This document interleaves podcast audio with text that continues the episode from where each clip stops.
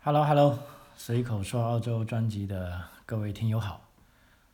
老张在南澳洲阿德莱德向大家问好。今天录音的时间是2021年的5月13日，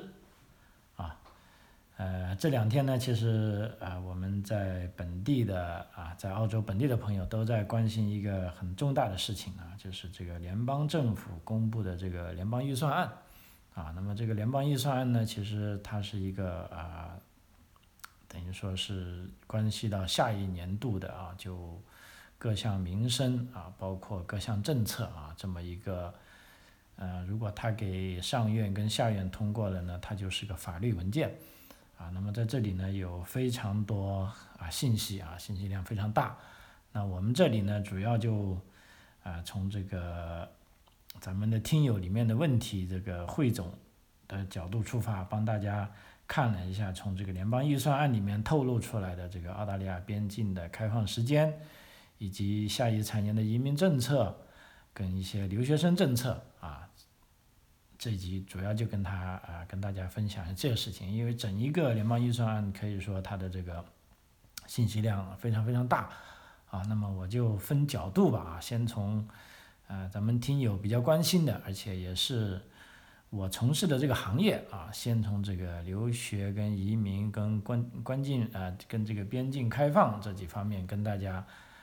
分享一下这些政策。那我想大家听了你就大概会心里有数了那么按照老办法在进行这个主题之前呢，先说一下近期老张身边发生的一些生活琐事。那么今天呢，其实是对于我来说也是一个有一些值得纪念的日子，就是说我们家终于装上了这个 NBN 所谓 NBN 嘛，就是这个澳大利亚政府推广的叫做下一代国家宽带网络计划老实说，最早我听到 NBN 这个名词呢，其实是在我刚登陆澳洲的一年，也就是说2013年当时我记得联邦大选的时候这个工党跟自由党不由得就 NBN 这个项目进行辩论当时我还纳闷那么严肃的国家大选在为这个下一代这个国家互联网的技术细节上在争吵，有意思吗其实真的我当时就是这个想法，觉得这个大选嘛，这个政治大选，这选总理这是很严肃的事情，大家都应该讲大事不应该讲这些小事。但澳洲的政客就是这样就为这个事吵得这个天翻地覆因为我记得太清楚了，因为当时在2013年还是工党执政工党就承诺我们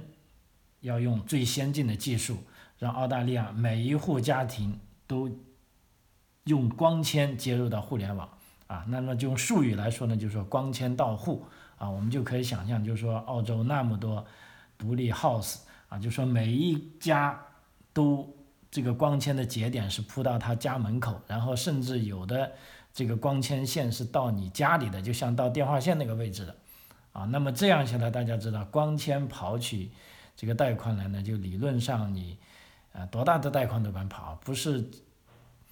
多少兆的问题，还是多少 G 的问题了。那么这个的确是非常鼓舞人心的当时我记得很清楚，工党他就说我们的 NBN 就应该是这样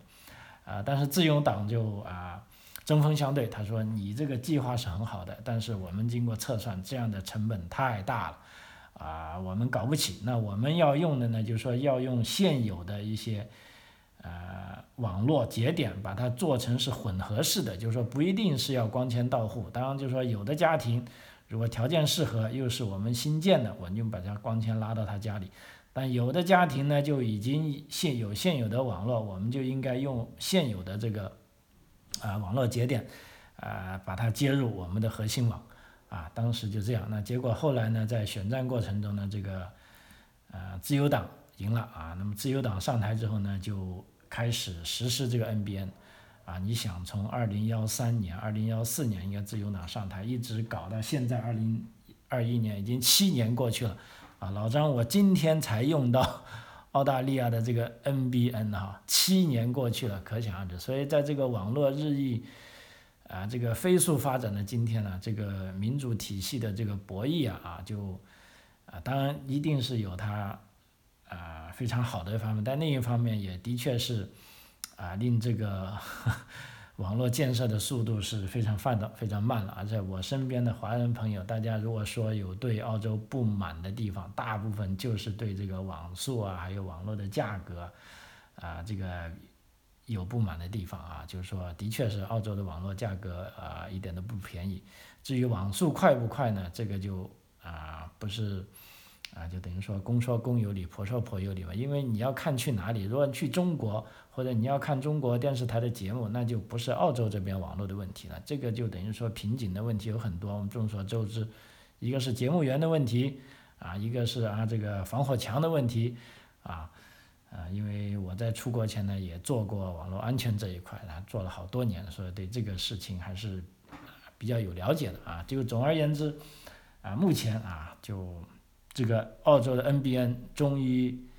已经开始，至少是到了我家。当然我有的朋友啊，他们是处于这个新建的节点处，他们的确是光纤已经到了他们家了。他们家我就知道有个设备就接光纤的，然后从光纤接了之后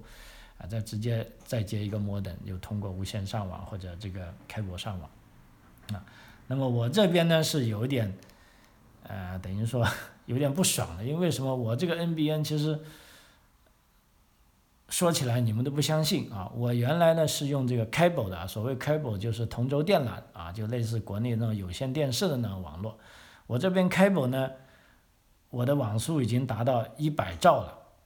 啊！我是说下行的网速啊，因为经常我没事干就去测一下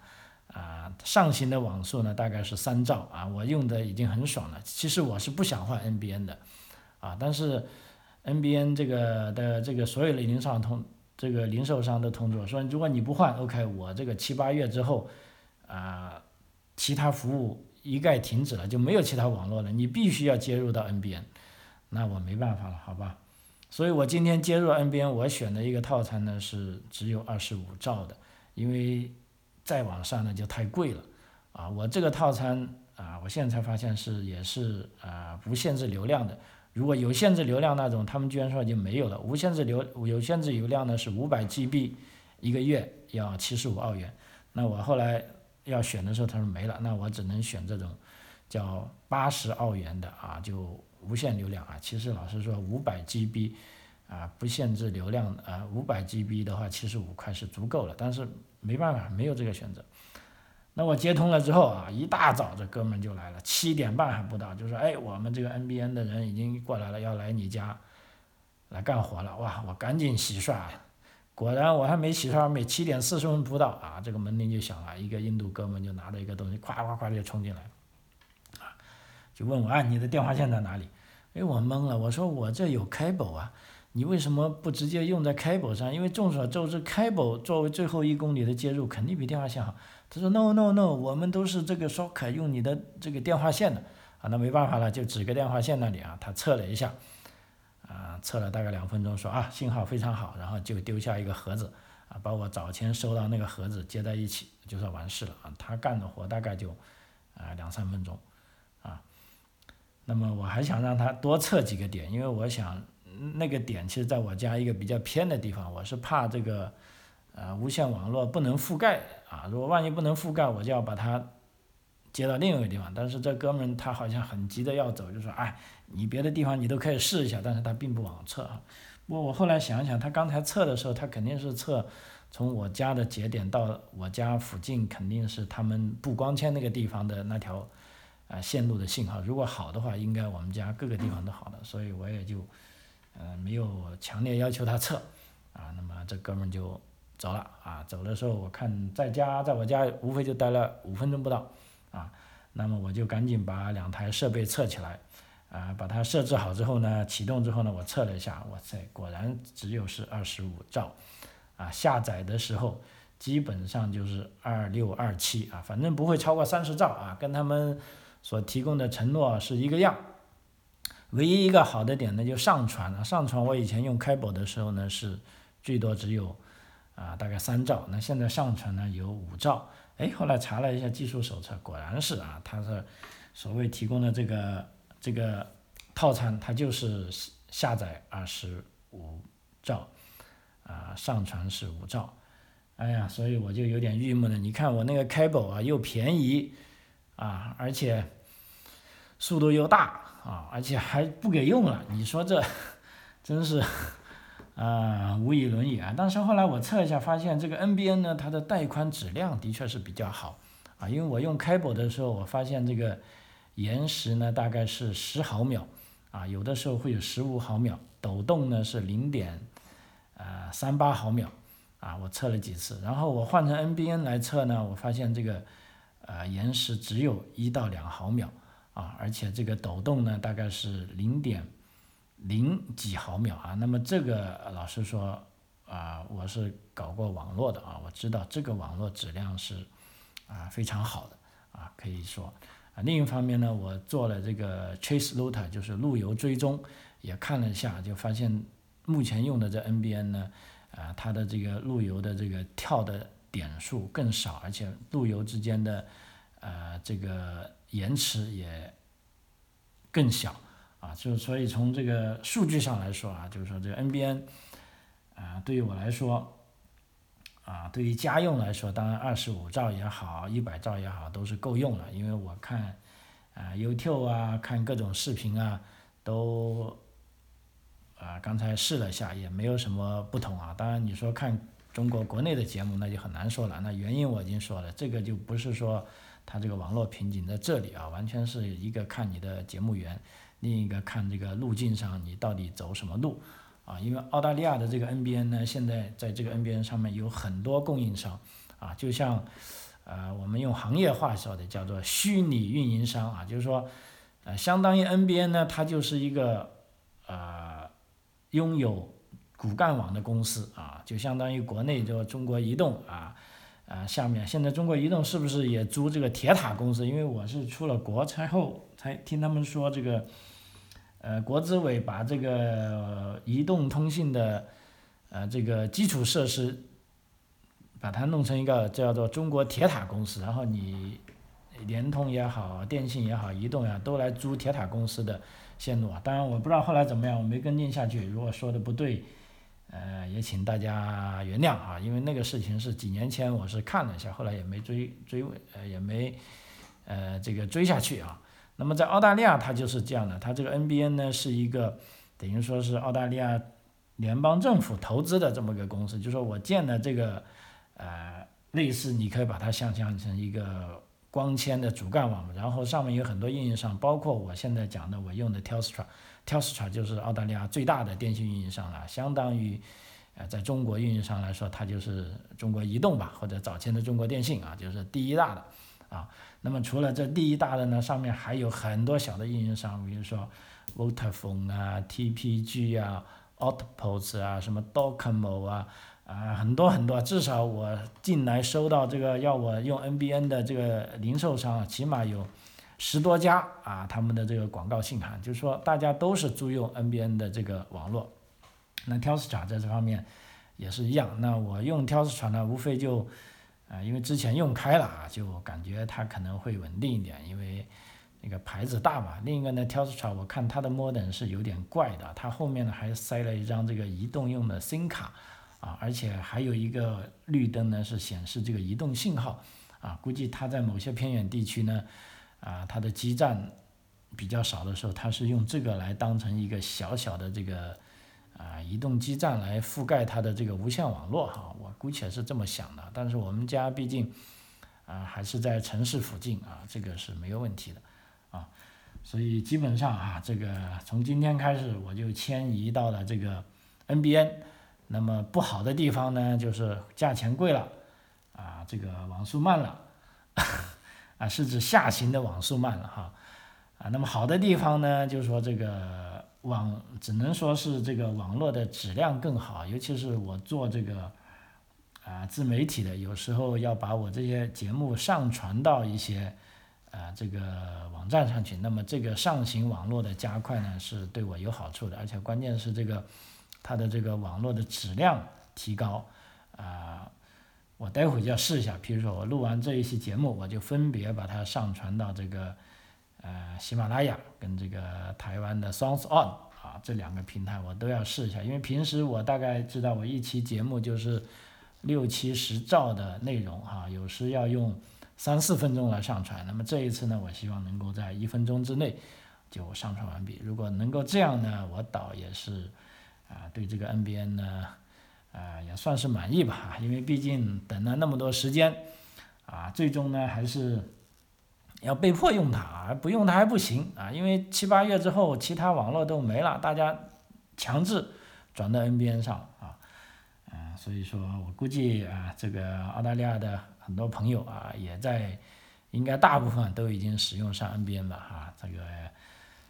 如果有这方面使用经验的朋友，也欢迎在这个评论区这个吐槽一下我们一起来讨论一下，在下面使用 NBN 的时候有什么这个注意点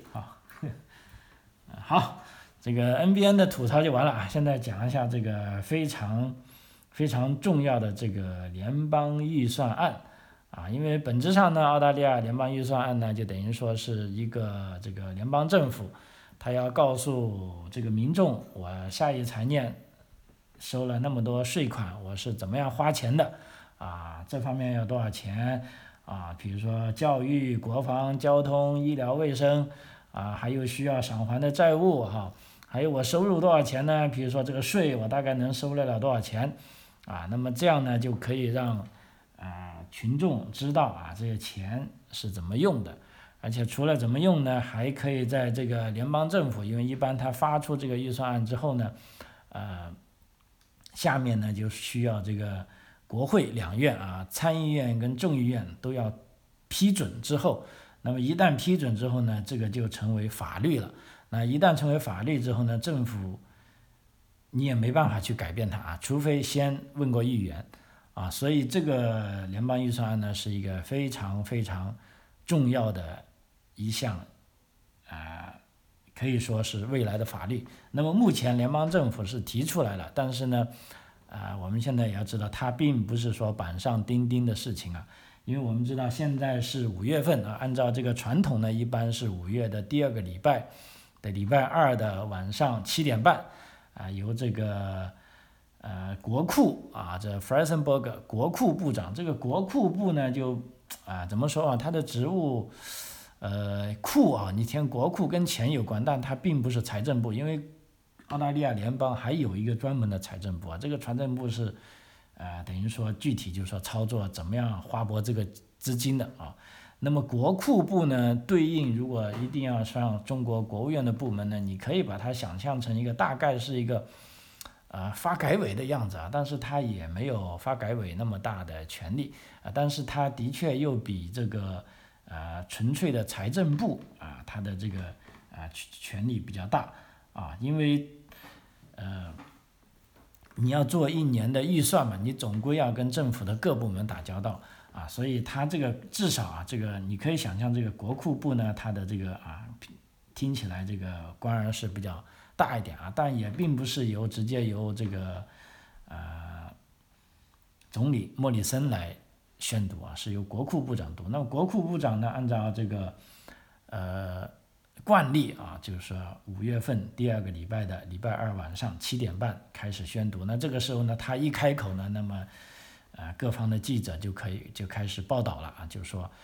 那么这时候大家可能有个疑问，就是说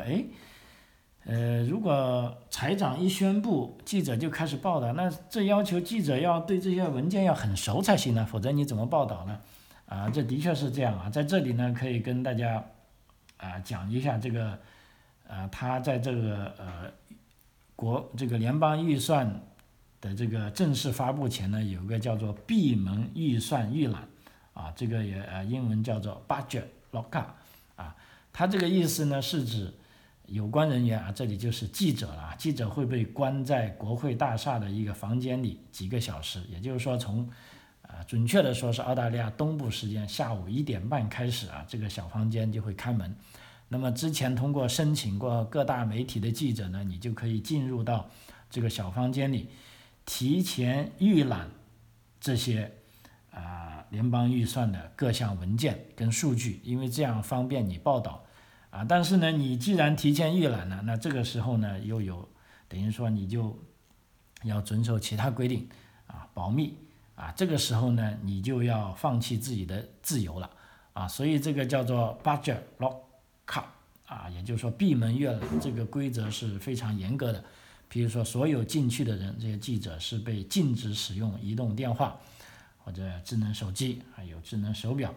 也更是被禁止上网啊，也是不允许与外界联系的啊。那么这大概有6个小时的时间，你就疯狂的看文件，然后你也许能找资料，那你找资料不是说上网找资料，你至少就等于说你只能是跟你自己平时做功课的这个从这个方面来找资料啊，这个呢就方便你在晚上7点半，当这个联邦国库部长开始在国会公布预算案的时候，那么媒体呢才能开始报告这个预算案的这个细节啊。所以这个在前天吧，礼拜晚上就很有趣，我们也一直是盯着这个屏幕在看啊，这边国库部长一说一个数据，那边有的记者就巴拉巴拉，哎，我们也觉得很生气啊。后来一查才发现还有这么一个叫做闭门阅览这个规矩啊，所以其实呢就是说让这些媒体记者先进去，然后报告给像我们这些非专业的听众，然后或者有一些利益团体，他可以通过这些数据的分析来下一步来提出这个表示赞成或者表示不赞成啊，都可以进一步向这些联邦政府提出意见啊。那么这个所谓这个闭门阅览呢是非常严格的，那些如果规定的人呢，你以后可能你如果违反了这些相关规定，比如说你跑到那个阅览这个闭门阅览的房间去上网或者跟人家联系或者你不小心把这些数字泄露出去，那么你可能会被禁止参加日后的闭门预算这个预览，并可能面临着更严重的法律后果，比如说是不是要把你关起来或者送进监狱里去这个都是有可能的OK， 好，那么现在我们来到这个核心的要点就是说在5月12日晚上公布的这个联邦财政预算案它在移民方面到底有哪些政策？比如它对未来1年澳大利亚的移民政策有哪些具体的调整那么这里就有了首先其实对移民政策综合来说是一个好消息尤其是在澳大利亚境内的技术移民申请的优势是扩大的首先在大家最关心的配额方面，在2021到2022财年，也就是说从2021年的7月1号开始到2022年的6月30号，这个财年移民配额将继续保持在16万，与去年相同记得这个16万是指给 PR 的这个，也就是说给绿卡的那些临时签证都不算了所以这个这个16万的数目呢是给这个是跟去年的数据一样持平另外一个呢就是对这个技术移民就说我刚才为什么对境内技术移民申请优势扩大呢，就是说将优先审理澳大利亚境内提交的技术移民申请那这个呢就等于说对于已经在澳大利亚读书的现在我们这些学生们，那是一个非常利好的消息就是说现在其实我们也知道对境外的这个移民无论是189是难上加难的，还有190跟491，由于都受到这个州政府担保政策的一些影响，但是唯一有个好消息这个南澳州也是昨天开始对这个海外的州担保又开始放开门了，那其他的州都没开始所以现在在澳大利亚境外申请的移民都是感觉到非常困难而且无力因为没办法，政策就这样，他说他不担保境外的，那没办法。当然了，有一个额外的不同的就是那个858签证的现在是可以说是最热门的一个了，就是说这个杰出人才的只要你有过硬的这个业务能力只要能够提出这个相应的证明，那么澳大利亚政府都是非常欢迎你所以这方面目前作为境外的移民来说，就是说只有858是一个亮点杰出人才那么我们回到这个联邦财政预算案，就是说另一个好消息呢是对以下迁的这个父母担保这个临时签证有效期将会延长啊，因为由于这个申请的时间加长呢，所以这个移民局这方面呢，政府这方面呢就考虑到这个因素，就是说把这个只要你已经递了这个父母移民的父母担保的那么这个呢你只要还留在澳洲，你的这个签证有效期呢将会延长这个是对于这个父母移民的这个利好消息另一个呢对于留学生的利好消息呢就是说我们知道之前呢是拿学生签证呢在澳大利亚每周工作呢最多只能20小时但是在这个疫情之际呢在将会目前政府将会考虑在餐饮和旅游行业工作的国际留学生或者在这方面学习的国际留学生在签证附加的工作时间限制将会取消，也就是说以前每周只能20小时，现在是每周最多可以放宽到40小时大家知道如果40小时呢就相当于叫full time了，因为澳大利亚的full time全职工作一周也就是37.5个小时如果不超过40小时，那个就等同于你可以全职工作了所以当然了，这个是要求有一些限制条件，就是说你要求你工作在餐饮和旅游行业这方面的工作时间会延长这个是一个非常好的这个消息也就是说来这边读书的朋友，如果你不怕辛苦的话你通过这个如果一周工作40个小时，那真的可以赚很多很多钱了那么在所有16万的移民配额中我们再看一下它分给技术移民有多少个呢？其中有79600个，差不多8万个技术移民配额，还有是77300个家庭团聚移民基本上技术移民跟这个团聚移民呢是1比1了那么联邦政府称呢这一水平是适合澳洲的卫生跟经济情况因为这一次这个联邦预算案的主角呢是说主要就是讲怎么样要让这个经济复苏那么而且在老张之前的节目里也做过预告，目前这个联邦政府在这方面已经达成共识了，就是说移民对于联邦政府对于澳大利亚经济的恢复至关重要这是这个移民方面另一方面呢还有就当然了移民方面也有不好的消息，比如说联邦预算案提出呢对于来澳洲的新移民需要等待4年才可以享受政府的福利，那么如果这样他们一算通过实施4年的新的居民等待期呢，政府将在5年内可以节省6.71亿澳元，因为就目前来说，比如说你有 PR 你到了澳大利亚马上可以领取的是孩子的我们讲的牛奶金Family A 跟 Family B， 还有呢是如果你要租这个房子呢会有一些租房补助这是马上可以有的。那么如果然后按照目前政策呢，如果再等2年，如果你还是没有找到职业没有找到工作，那你就可以领这个失业救济了那么在这个新的体系下呢，因为澳大利亚政府也没钱了他就想在这方面省钱，也就是说你即便你拿了绿卡，比如说858绿卡或者是190绿卡或者是189你来到澳洲之后呢定居，那你目前来说呢至少要等待4年你才能领各种各样的福利那么这个的确是对拿到绿卡的朋友这个是不是那么太好的消息了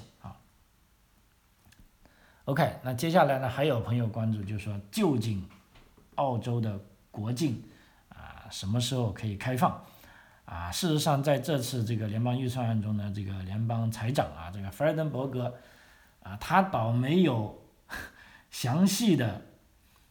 说什么时候开放，但是他这个大嘴巴说了一句，说澳大利亚国际边界将一直关闭到2022年这个就太坑了，因为他们说他们要遵循医疗建议，只有在被认为安全时才会重开国境当他说了这个2022年呢，马上就被各行各业打嘴巴了结果呢再稍晚一点这个他又通过媒体放出消息就说这个弗莱登伯格说呢，他说我们必须遵循医学建议这些医学建议保护了澳大利亚人的安全，阻止了澳大利亚境内的病毒传播。在疫情状况良好的情况下，我们的经济强劲复苏，在国际边界上继续遵循这些医疗建议是至关重要的啊！所以这家伙很狡猾啊，把这个什么时候开放呢？啊，又扔回给这个医疗部门去了啊！所以最终啊，我们现在啊，经过这一天的，再通过媒体的搜索跟一些这些政府部门的联系啊，我们现在就跟大家可以分享的，就是比较确切的，就是说，2022年呢，我们说的全面开放呢，是指对所有人都开放啊，就是说，无论是学生还是新移民登陆，还是这个打工度假啊，还是普通游客啊。那么现在很关心呢，就是说咱们的这个留学生什么时候回来啊？那目前来说呢，就是说，可以这样认为，在下半年有部分留学生可以回来了。因为什么呢？虽然现在澳大利亚联邦政府啊，它是第一优先是要澳洲的公民跟这个 PR 先回来，而且在这个预算案中呢，还额外安排了3000多万的这个包机的款啊，准备再包几十次飞机把这个澳大利亚的公民跟 PR 运回来。另外还花了大概4000多万，我看一下是准备给印度支援印度啊，这是额外的临时的拨款，就是说因为印度现在的这个疫情形势比较紧张，就给他们送呼吸机啊、送口罩啊等这个送一些疫苗啊等这些医疗援助啊。所以说呢，目前这个学生呢，联邦政府呢还是煮熟的鸭子嘴硬，但是各州政府可受不了了。所以这方面，尤其是这个新州跟维州啊，基本上特别是这个新州的卫生部长啊，简直就要跟这个联邦总理要等于说要发飙了啊。他说我们新州可管不了你联邦政府，他说我们现在呢就已经做计划了，打算尽快啊，要每个礼拜要接200多个留学生回来啊！如果留学生再不回来呢，那个这个整一个教育产业就完蛋了啊！所以这个新州呢，它现在的计划是这样：一方面呢，它遵循联邦政府，就是说把这些海外的侨民运回来，这个他没有任何意见的。但是由于这个新州啊，这个能力比较强啊，他就说我有足够的隔离酒店，我嘛这个就在接澳洲人回来的时候，我大概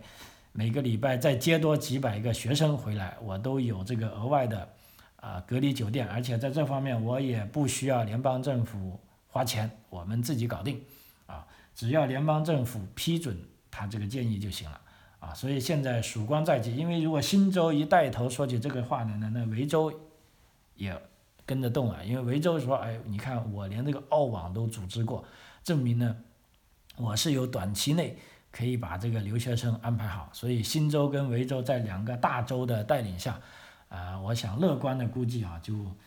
7、8月份应该有为数不少的留学生可以慢慢的回来了啊。因为目前这个疫苗的开打也比较顺利啊，所以呢，这个7、8月份只要能够慢慢的流动起来，大家看到啊留学生回来了，而且我们防疫措施也做得好，那么信心越来越足，那么学生回来的越来越多。啊，也就是说，我们现在，包括这个南澳洲啊，南澳洲的计划就，更加令人脑洞大开了啊。他计划跟北领地合作，就是说我在阿德莱德，由于可能隔离酒店不够，但是我就向北领地学习，我把这些新到的学生先放在北领地，啊，在达尔文那里进行隔离，因为达尔文有个政府设施啊，那里就，等于说这个隔离度比较高吧，比较放心吧，然后在那里隔离完14天，我再把他们运回阿德莱德啊。所以南澳的这个小九九是这么打算盘的啊。但无论如何，我们现在都看到啊，就是说各个州的这个州长跟这个教育部门都急切的希望这个留学生要开始返回啊。这中间还有一个是大学在做推手啊，因为再说一下，这一次这个联邦预算案呢，对这个大学啊是不太友好的，也就是说给了大学的钱是非常非常少啊。本来这个大学他就想，我在这个受到疫情的影响啊，这个国际留学生回不来了，那么联邦政府应该要多一些补助啊，但是不好意思，这如果以这一次的这个联邦预算案的这个数字来说，我们如果仅是按照输家跟赢家来进行区分的话，啊，事实上这个大学是个输家，所以这时候大学也急了，说你既然啊政府不管我，那我要自己救自己啊，对不对？所以这位大学在这个大学的游说下，再加上各州强硬的政策下，我想联邦政府它也不一定能顶得住啊，它可能会慢慢的先说试点，然后就哗啦的开始来了啊。所以在这里呢，大家可以有信心啊！我的观察也是，只要现在是5月份，只要6、7月份，澳大利亚的疫情没有重大的反转